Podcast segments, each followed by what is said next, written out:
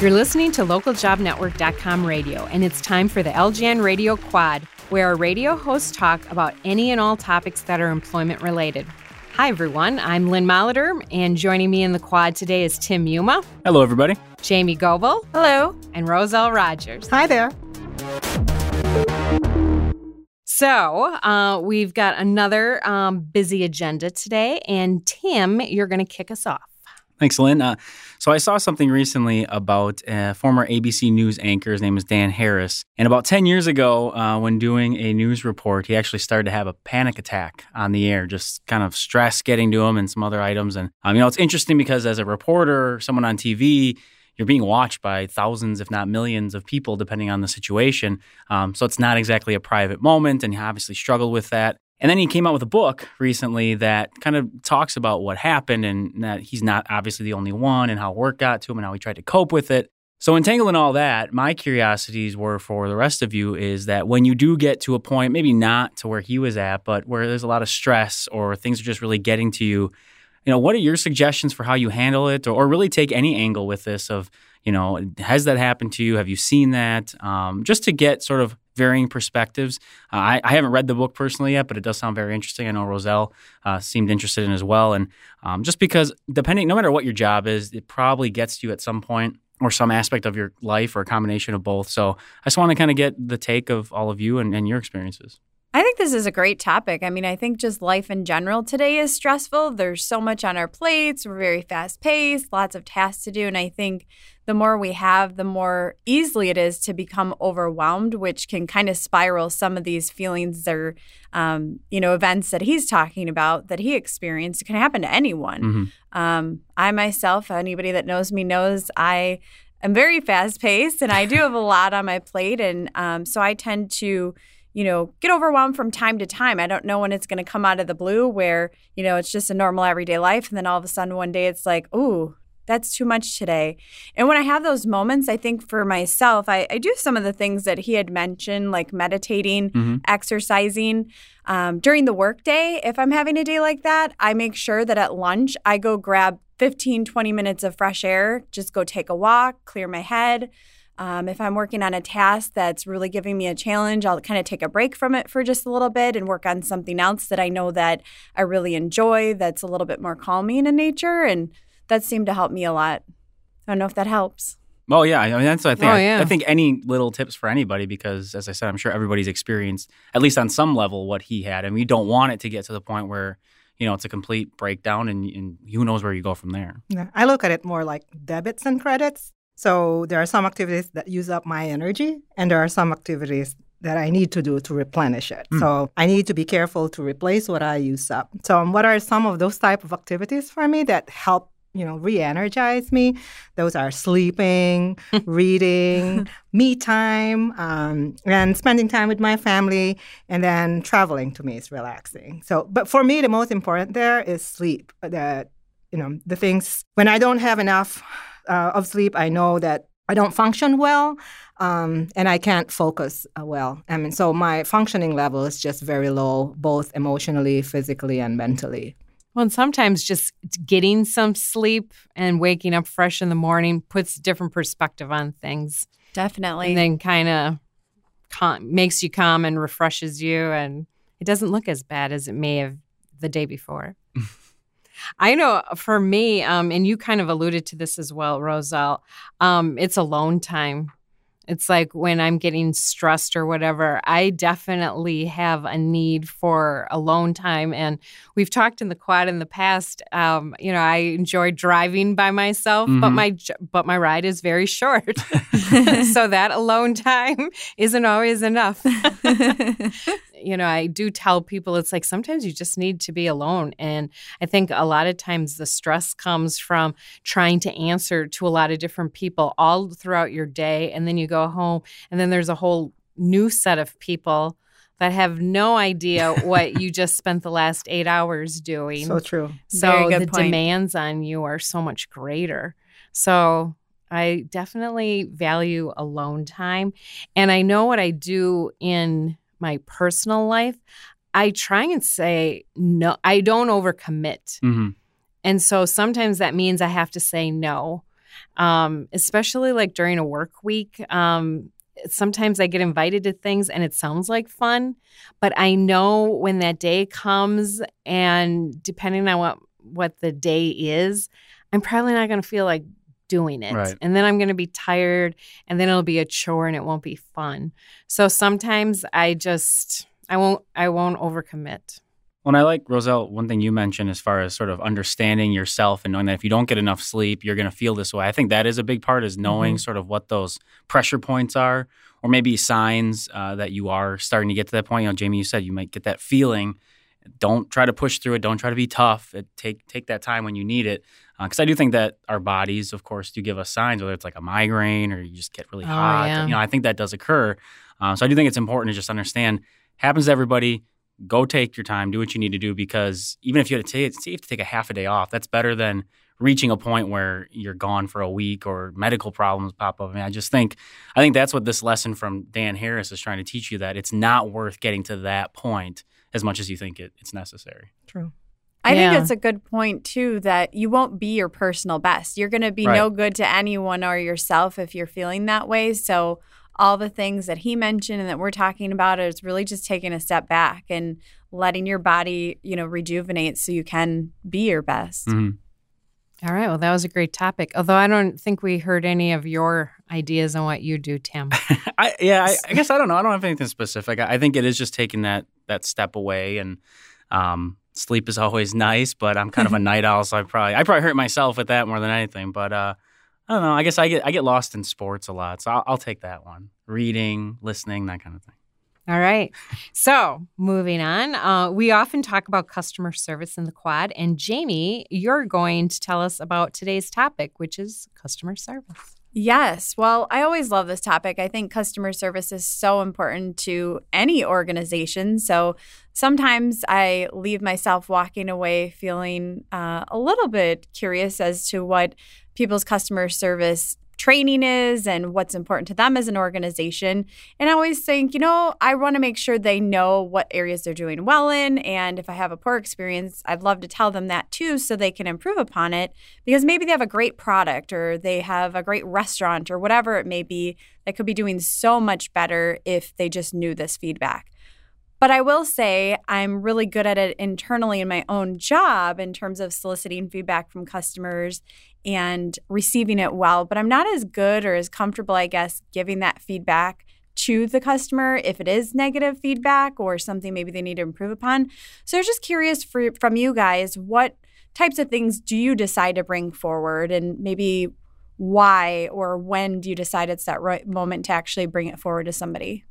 I know exactly what you're saying. I mean, because I don't want to sound like a complainer or a whiner either, and that's Right. sometimes what holds me back. So for the most part, I let the tip, the, the size of the tip that I leave behind, speak for myself in terms of what how I value the service that was provided to me. But there are certain times where the service is so disappointing that you just have to speak up because you're not doing them any service by letting it go. So, like for example, on a recent trip. Um, our bags got delayed uh, by more than 12 hours. So they gave us a delivery time and we adjusted our departure time because we were leaving for Chicago the next day. And um, we just adjusted, no big deal. We know it happens. So we didn't make a big deal out of it. But then the time came and went and still no bags arrived. We were pushing towards our departure time. So we had to call them and then only to find out the plane carrying our bags hasn't left yet and it will be further delayed. So I guess in that situation, to me, that was cause for escalation. Then we had to ask for uh, a supervisor. There was nothing that supervisor could do to get our bags here sooner.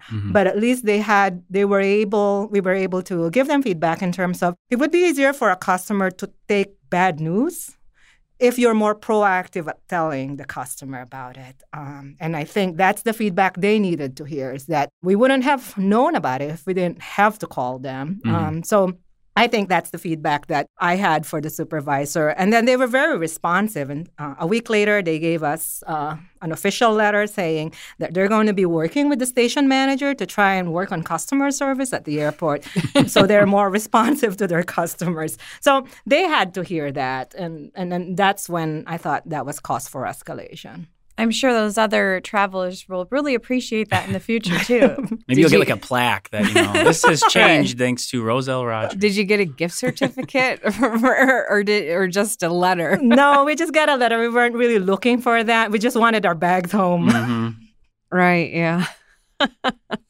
I'm kind of in the same boat with you, Roselle. I, I'm not too big of a complainer in most cases. I mean, maybe internally I'll think it or feel it that way, like you said, Jamie. But especially if it's in a service type area, like I, I don't envy most of those individuals. I, I think you know they're helping other people for the most part.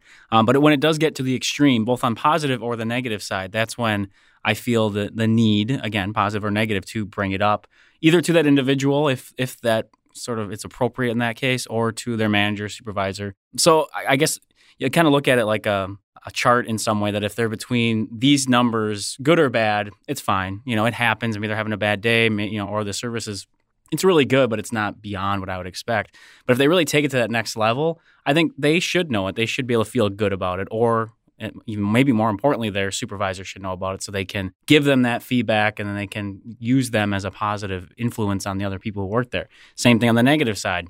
I don't want to do it to be mean or to be rude, but for one, especially if it's in a service area and you're talking about tips and stuff, like, hey, I just want you to know you're costing yourself money in this case um, and possibly work, depending on how your employer sees it. And on the other side, I don't want, you know, maybe a friend of mine comes into this restaurant. I don't want them to have that bad experience because maybe the food is great, but I mean, we all know it can be ruined by that, that customer service. So um, that's kind of the, the same tact I take. If it's on the extremes, it's worth bringing up. If it's in that sort of middle ground area, I understand it happens, no big deal. I, but obviously, I think for most people, it's harder to give that negative side because you don't you don't want to be mean, and you don't know maybe they're just having a bad day, but something should probably be said for the benefit of everybody, really. Well, and that's interesting, uh, Tim, because it, this makes me think of um, our. There's a restaurant in our building down on the Ah, lower level, yeah. and I think Uh-oh. a lot of us, a lot of us like to grab a sandwich from there, and it is like super slow service, Mm. and so we like wait in line. We probably spend 25% of our lunch hour waiting for food. And then that gives us 75% to sit around. And then we sit around and talk about how bad the service is down there. And they probably don't realize that they're literally uh, losing customers Mhm. because sometimes it goes so slow in there. People will walk in and then they'll walk out Wow. And that is one of that is one of those examples it's like i think we all struggle with should we let this restaurant know Mhm. for our own for our own personal reasons as well as for them as a business they could do a lot better so and don't Lynn, it's funny that you bring that up because that's actually what sparked my topic Oh, really? today, to be go. honest. Um, we had talked about it earlier in the week, and it's one of those things where it is more of a common theme and trend that we've noticed versus a one time thing or somebody having a bad day. So, Sure. yes um, you know, it's a really good business overall that I feel like as a business owner, they would want to know. So They I'm kind of struggling because, you know, I'm hoping somebody else will step up and do it, but nobody probably has. So this feedback's really helpful. Thank you. You know, well, the last thing I always just want to say is maybe sometimes take a look at yourself too, because it might be something you're doing or saying that's bringing this on, not intentionally, but just subconsciously. Because I think of my mother in law, and she knows this. There's one restaurant that she will go to, she says it's always bad service. Well, me and anyone else who goes there says, no, it's great there. So oh something might be different. Just just check yourself as well. Make sure you're not doing something to bring that on. I'm just gonna throw well that out. that there. is interesting because i know um i will engage with people that i see on a on a regular basis and they are pro- providing me good customer service Hmm. you know i'll engage with them Right. hey how's it going uh, just my mannerisms Yes. and i used to always do that downstairs um, with the restaurant that we're talking about but now there's no time for that Hmm. you know i can't even take the the 10 seconds to open up the door and say hey how's it going because i may get an answer that may take you know five minutes that is going to slow me down so i think that's how i give people feedback in a very hidden way I like what Tim said though, because sometimes how you open the conversation will influence what kind of service you will get. Mm. So if you Yes. are nice to flight attendants, you will get excellent service. But if you're not, then you will get similar kind of service too. so I guess some of it is within your control, some of it is not. Right. Right. Yeah. All right. So, uh, as always, we have a lot of interesting things to talk about. And Roselle, you have our next segment, and hopefully it will help us prepare for the quickly changing world we are living in. Well, there was an article that came out about top 10 jobs that are disappearing, which I shared. So I thought it would be a good idea to dive into this topic and discuss what these jobs are, why why this is happening, what the implications are to the workers, to our educational system, uh, to the labor market, and to the economy as a whole. Let's start with the jobs they identified, and this is based on data that uh, came from the Bureau of Labor Statistics. Mm-hmm. Number one, mail carriers. Due to the increased use of email and online bill pay, uh, fewer and fewer postal workers will be needed in the future. Uh, meter readers. Uh, electronic meter readers now allow utility companies to view meter data without physically going on site. Um, travel agents. More and more travelers are planning their own vacations using online travel websites uh, lumberjacks because more and more products are going online and going digital that there is lesser and lesser demand for traditional paper products. So there's a common thread that we're seeing here. It's that technological advances have rendered many of the jobs that relied on older technologies become obsolete. And it has allowed companies to automate production uh, and require less workers. But this is not a new trend, though. Mm-hmm. It has been happening for ages. Old technology goes away, new technology replaces it. But I think what's alarming in recent years is that the rate at which technology has really leaped forward is so great that this is happening at a faster and faster rate with more frequency. And so it impacts a lot more workers now and a lot more occupations now, whereas in the past it's probably a lot slower. Um, so I want to get your thoughts on this in terms of what do you think this means to the labor market? What does this mean to colleges and institutions? And what does it mean to uh, economies as a whole? I know the first thing that I looked at was that the first example was the mail carrier. And this is one where, again, I go back to customer service. And um, it's really unfortunate with um, what's gone on with the U.S. mail because um, I still am sending out cards to family and friends throughout the year. Mm-hmm. But I have to say that I've been disappointed with the customer service um, for my own neighborhood and just going into the into the retail stores that um, you know they had a monopoly and they've really lost it. And I think some of it could be to their own their own doing not totally. I mean, mm-hmm. technology really took off. But I think that's where you really need people leading the way nowadays to see it coming um, before it really starts hitting your bottom line. And I'm um, I'm more of an implementer. I'm not a strategic thinker, and I think you really need strategic thinkers now in some of these businesses to identify when the tide is changing. Mm-hmm. Because there is room for it. There is room for the postal service to insert itself in, in what's happening now. Yes. Because, like for example, the fulfillment side of, let's say, the the online purchases and the ship the shipping yep, and delivery right. of that, there is room for them there. Mm-hmm. Oh yeah, a lot. Mm-hmm. I think that's a really good point, Lynn. And I think that, um, you know, service is a big part of it. And if they can find additional ways to add value, online can't do everything to you know your point roselle in terms of fulfillment. But i think if there's areas of their business that maybe they touch on that they could expand upon they're going to add more value and similarly related things they could strategic think to your point and find opportunities there. Um, it will be really interesting to see not just this list but you know other jobs that will disappear because of everything that's going on in, in the economy with you know healthcare costs rising and you know um, tough time finding certain fields of positions too so I think this is just one component of it, but it but it is a scary thing that could impact things in a big yeah. way. Mm-hmm. Well, and Roselle, you know, I think you hit on the head that technology has always been changing, but it has accelerated so quickly that people are having a hard time just keeping up, whether it's updating their skills or just understanding what's my role anymore. And I think that's what, you know, looking at it from the individual side, that people can try to do no matter what field you're in, is to sort of take an inventory of even the place you're at, because as you said, Roselle, they may need fewer workers, so they may be looking to downsize. Maybe it's because of the cost of healthcare, or or maybe whatever other reason. Um, that you need to look around and see, okay, how can I fit in? Where can my skills, where maybe it was just kind of a customer service aspect, where can I transfer that into something else within this organization? Or if, you know, heaven forbid, I am laid off, I can take it somewhere else. Um, I had an interview the other day that was interesting. She brought up a strategy for job seekers that's called SWOT. And it's when you look at the organization and you figure out that organization's strengths, their weaknesses, where there's opportunity, so it does SWO, and then threats, where there are threats to them. And if you really break that down, you'll probably be able to find an area where you can fit in.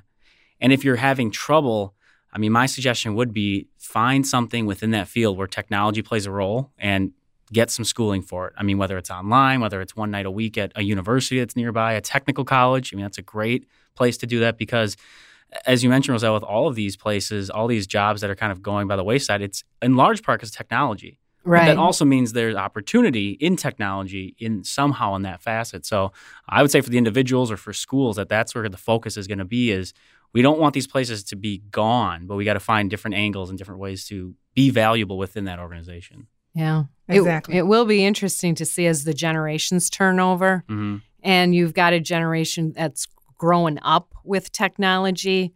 I think then they'll be more used to having to to reevaluate their careers and do different things. Yep. Thank you. Because you're right. I mean, it eliminates certain section of jobs, but it creates new work. So maybe the production work is going away, but now there's a demand for new skills, somebody Mhm. to program that machine, somebody to run that machine. And how is how are people responding to it? Mhm. And look, it's tough to make that transition. Don't get me wrong. I mean, I went back Very. to school, and I know a lot of people have done that too. And I mean, it's just unfortunately that might just might be the route you have to go. All right. So moving on, I, I, we're losing our time quickly. um, so I'm going to close out the quad this week, uh, taking inspiration from our own localjobnetwork.com offices. And um, I shared an article with all of you, and it was how music affects your productivity. So when I heard this, I thought, well, now this is an interesting topic because in our offices, we actually play XM radio um, throughout the day. And I know uh, when I first came here, I was like, oh my gosh, how am I going to be able to? Um, to work in this environment because I'm one of those I prefer quiet. And I still actually do prefer quiet, but now I have to admit that I've embraced the music atmosphere and it really does like get me going during the day, depending on the right music. and I think it does uh, keep me in better spirits and a sense of liveliness, and which would uh, translate into productivity. So I was just curious as to are you thumbs up or thumbs down in terms of music in the workplace? I'll start us off. I think it's great. I mean, obviously, I've been here for eight years and I'm on the sales floor, which is the lively side of the building. And I think without it, it would really have a lack of energy. So, from that standpoint, I really love it. Um, I also work with more of our sales support department, which does a lot more task oriented things where for them, I notice sometimes they have, you know, their earbuds in and they're listening to things as they're kind of pounding out different task oriented things throughout the day and they can focus really quickly on them. And it is interesting because I tend to not do well with that if it's like right in my ear, but if it's more background noise, I do Mhm. okay. So I think it kind of varies in terms of what the task is, which they did talk about a little bit in this article. Um, where some people, like in technology, might be really into it for certain things as far as creativity and kind of the way their mind works, as well as some of those other creative type positions. So I think it kind of varies. There was a study published decades ago. Here I am again with my studies. I tend to reference those a lot. that listening to music helps improve your spatial reasoning ability. And that's the one that helps you visualize problems and see patterns. And this is also what helps you do well in nonverbal reasoning IQ tests. Remember those? Um, and helps you learn a new language or a new instrument and helps you do well in math too. Huh. So I'm not surprised that they say it improves productivity uh, and stimulates creative juices in certain tasks because of that. It definitely is true for me because when I'm listening to no lyric music, then it Mhm. helps relax me and then enables me to focus more. But I, I tend to feel that when it's playing lyric music, then it kind of distracts me. For some reason, my Mm. mind or my brain is trying to listen to the words, and then it, it, instead of helping me focus, it helps it, it it distracts me even further. So my mind is kind of learning to tune it out instead of absorbing it or listening to to it. Yeah. And you're exactly right with the lyrics. I know a lot of studies have mentioned that how if you're trying to perform a task, your brain wants to hear the words, but if it's just the music, you can just kind of take it in. And the funny part is, for me, I've done this since I was, I mean, probably too young to have been doing it with homework and all that kind of stuff. I'd always have music on or something, but I'll know that I'm focused on what I'm doing when all of a sudden I finish my task and whatever I was listening to, like say a podcast for half an hour, I have no idea what they're talking about. But I had that background, I sort of somewhat distract my brain but I focused on what I needed to. So everybody's got to find their own their own niche and how it works for them. But I would say yes, overall music always a positive. Okay, interesting. Interesting ideas for people who are in a quiet work environment. Well, that is all the time we have. In fact, I think we're over our time today. So back to the rest of the business of the day. As always, feel free to send a message to LJN Radio at localjobnetwork.com and let us know what you would like us to talk about in the LJN Radio Quad. You can also follow us on Twitter at the LJN and use hashtag LJN Radio. Hope you are able to eradicate at least some of your stress and simply enjoy work and life more. Be happy. Consider adding some music to your workday to alleviate boredom and boost your productivity. Have a great week, everyone. For Tim Yuma, Jamie Goebel, and Roselle Rogers, I'm Lynn Molitor. Thanks for listening.